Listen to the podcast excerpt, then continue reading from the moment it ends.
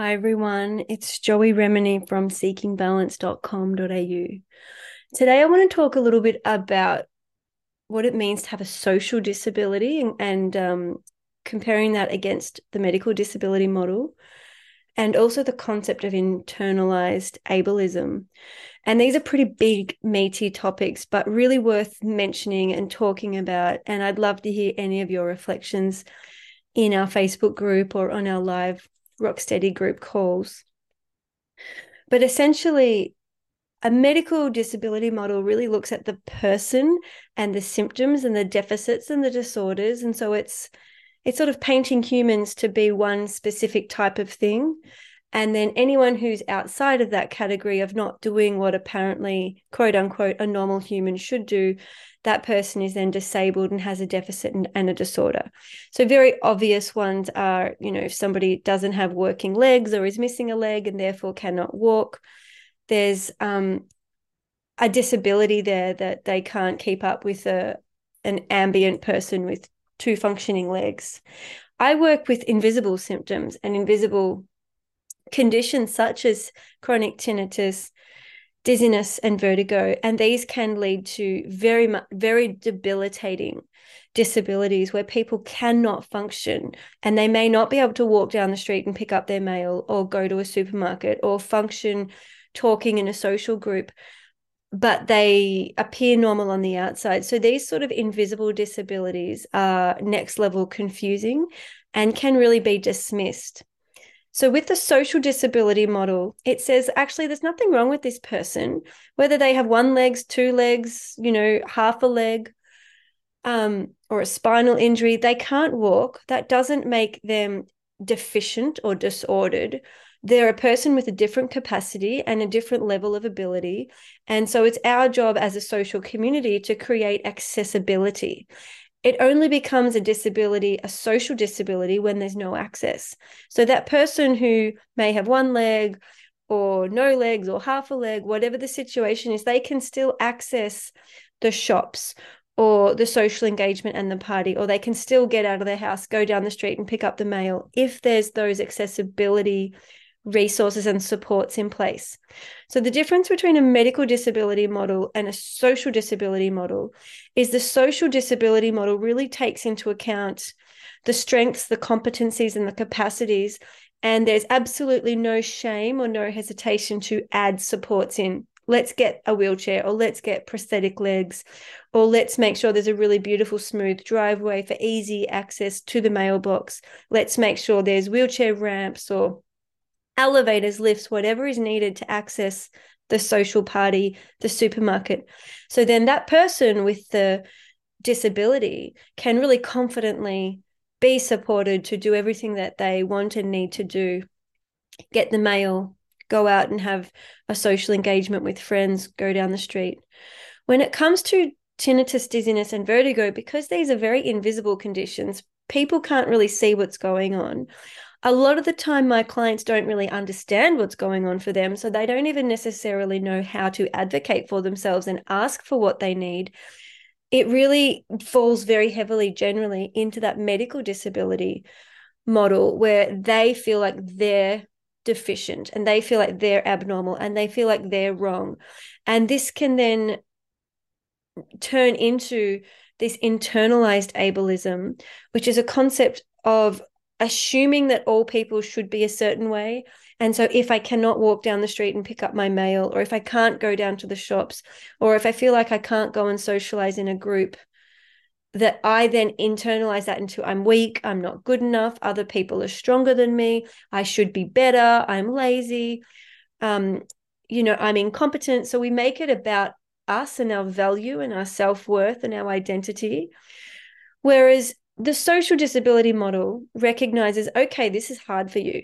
You've got really uh, sensitive ears and noises are really provoking for you and really difficult. So what we can do is if you know you're going to a noisy situation here's some strategies that might help you. Here's some noise cancelling earmuffs or some hearing protection earplugs to use in certain environments that we know might aggravate your tinnitus and make your life harder. So we want to make this accessible for you, but we also want to give you tools to help you out.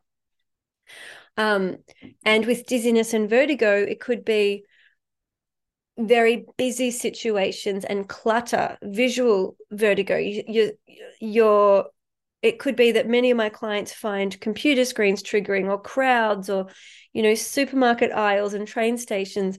So the question is, you know, can we even use online shopping and get delivery if that's one way to get that need met?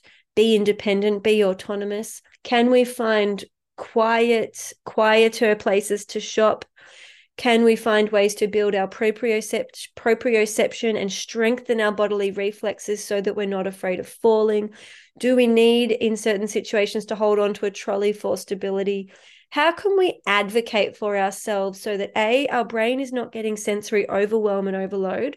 So, how can we moderate that for ourselves and advocate in the community so the community is taking some responsibility and also being more inclusive? Some supermarkets actually have low lighting quiet hours where they have reduced noise, reduced lighting, and they're specific for people with sensory needs. And, you know, that's a step in the right direction that I'm actually not disabled if there are certain conditions that are comfortable for my brain. So I'm not overstimulated.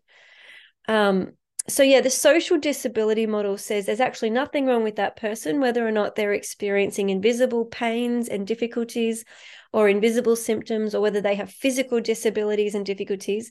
As a community we're looking at how we can change to make our world more accessible for you because we value you and we love you just as you are.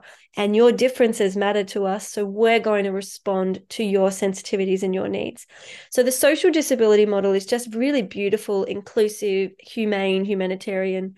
The medical disability model, which is much more antiquated, it's more patriarchal, that's where it says, well, you're not functioning in this way as quote unquote a normal human being would. Therefore, you have a deficit, you're abnormal, and I'm going to label you with this medical diagnostic label. So the um, the internalized ableism is something that we're really swimming in, that we're living in a world that's all about growth and striving and productivity and capitalism. And, you know, there's this real pressure to work long hours, to work more, to volunteer more, to participate, to, you know, just do, do, do, grow, grow, grow. And as speaking for myself as an autistic woman, it was soul destroyingly difficult for me to function in a university um, with the lights, with the crowds, with the people, with the expectations of how I had to work and where I had to be.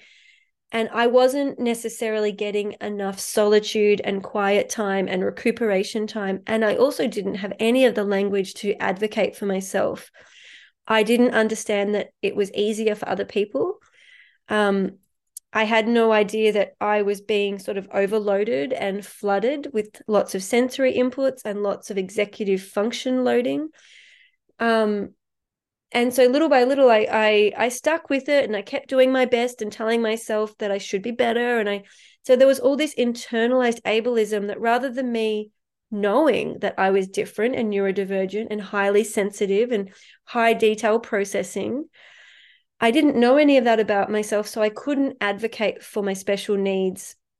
So, what I did was I really removed myself from that system. And that system was taking me down that path of medical disability where I would have been burnt out, anxious, depressed, probably medicated, and given all of these medical labels, told I was hysterical or dramatic or sensitive. And um, yeah. And this is what happens and why I had so much empathy for chronic tinnitus, dizziness, and vertigo people, because they have they are often basically sent away, told there's no cure, live with it, and here's some anti-anxieties, antidepressants, or you know, XYZ medications. And it just it felt so wrong to me.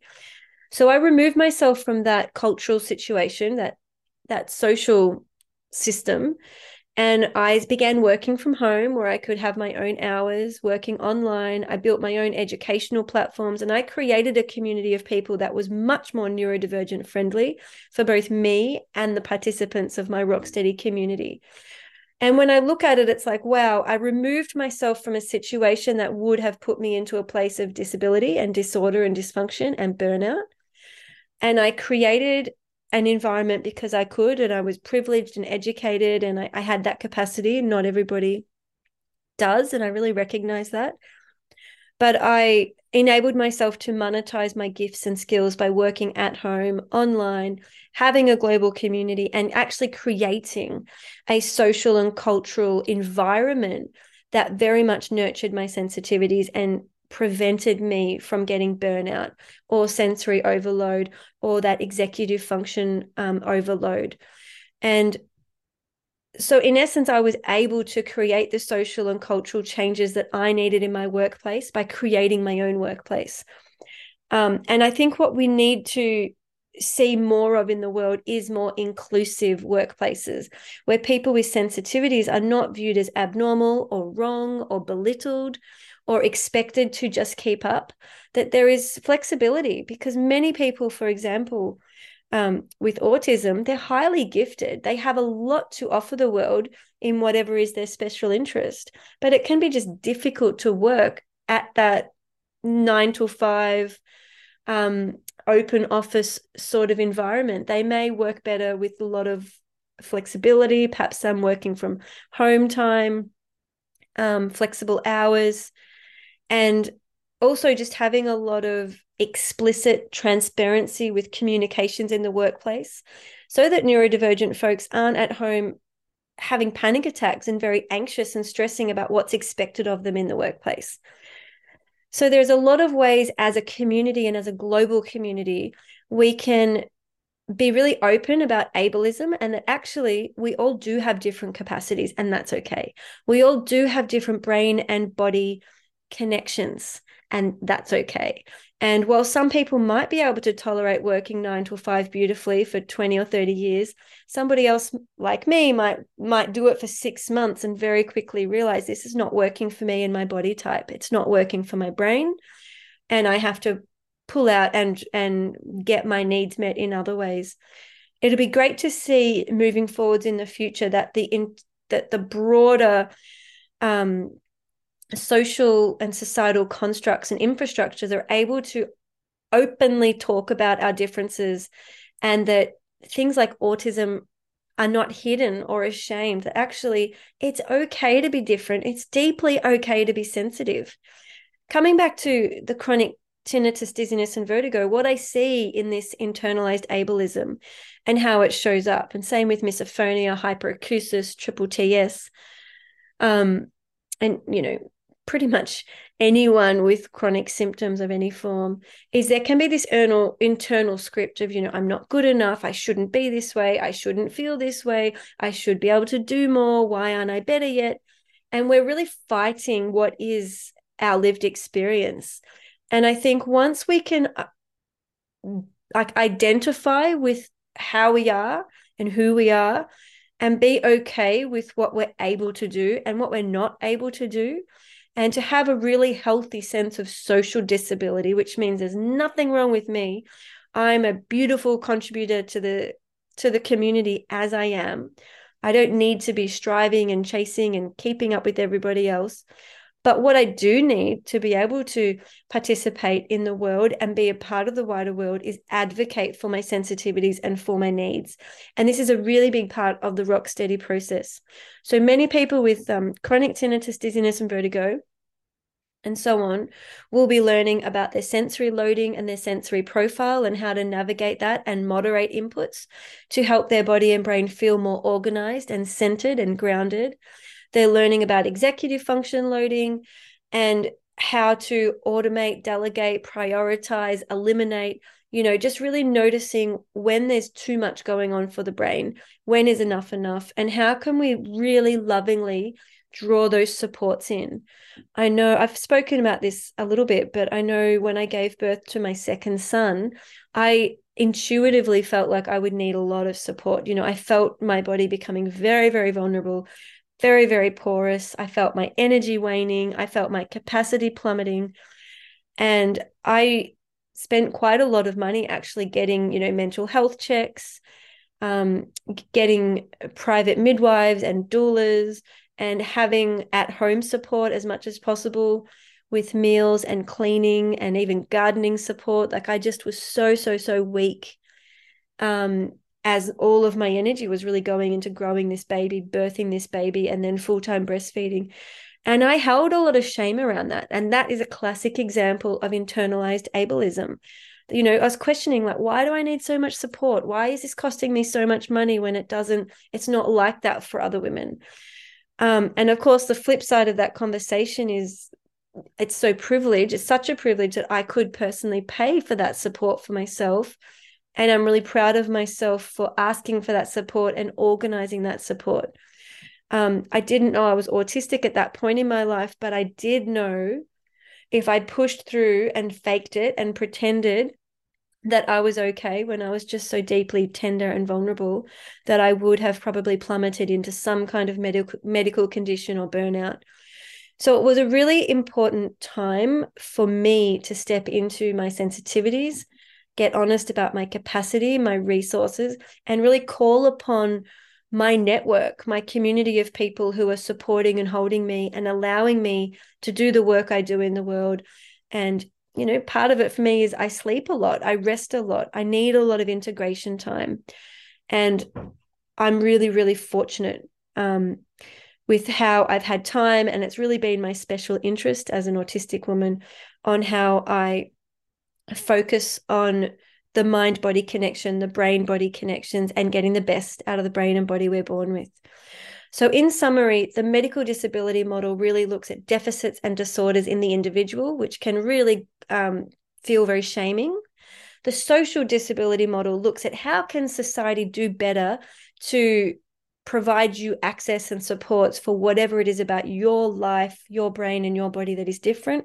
We celebrate you, we're curious about you, and we want to know how we can bolster and support you.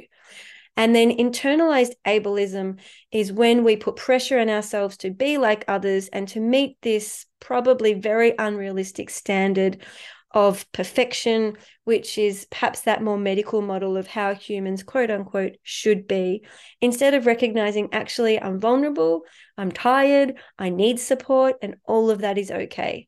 Or maybe I'm sensitive, I'm full, I'm cluttered, I'm traumatized right now, and I need a lot of integration time and I need to call supports in, and that's okay. So, understanding that difference does not mean disorder or deficit and that having differences in our world is really a gift to the world. And the more we can learn from the neurodivergent community and be more inclusive, accepting, and curious, and that we can meet in the middle as humans with lots of different capacity and lots of different abilities. I think that's how we all get the best um, for everyone. So I hope this has been useful for you to ponder. Um, I did have someone in my Rocksteady community recently sort of say how when they and this comes up a lot actually it's like they'll say I have a good day you know my um I'm feeling pretty good but then I get sort of swamped by this fear of what if my symptoms come back what if what if I go downhill again what if I deteriorate and I was questioning whether that could be part of that internalized ableism at play that there's this subconscious internal dialogue that I should be this way. I should perform at this level. I should look this way. I should act this way. I should feel this way. When actually, when we become deeply authentic and connected to who and how we are in any given moment, we just are what we are and we feel what we feel. And our capacity just is what it is. And the more we can support ourselves to recuperate, regenerate, integrate, metabolize, digest, and um, be present with our sensitivities, with that honesty and that self compassion, the better we'll get out of the brain and body we're born with. So, yeah, I think it's really a rich area of inquiry. And I'd love to talk more about this in our Rocksteady community live calls for all of us who are in the Rocksteady program and um, going through those modules. So it's a little bye for now. You can learn more about me and my community in seekingbalance.com.au.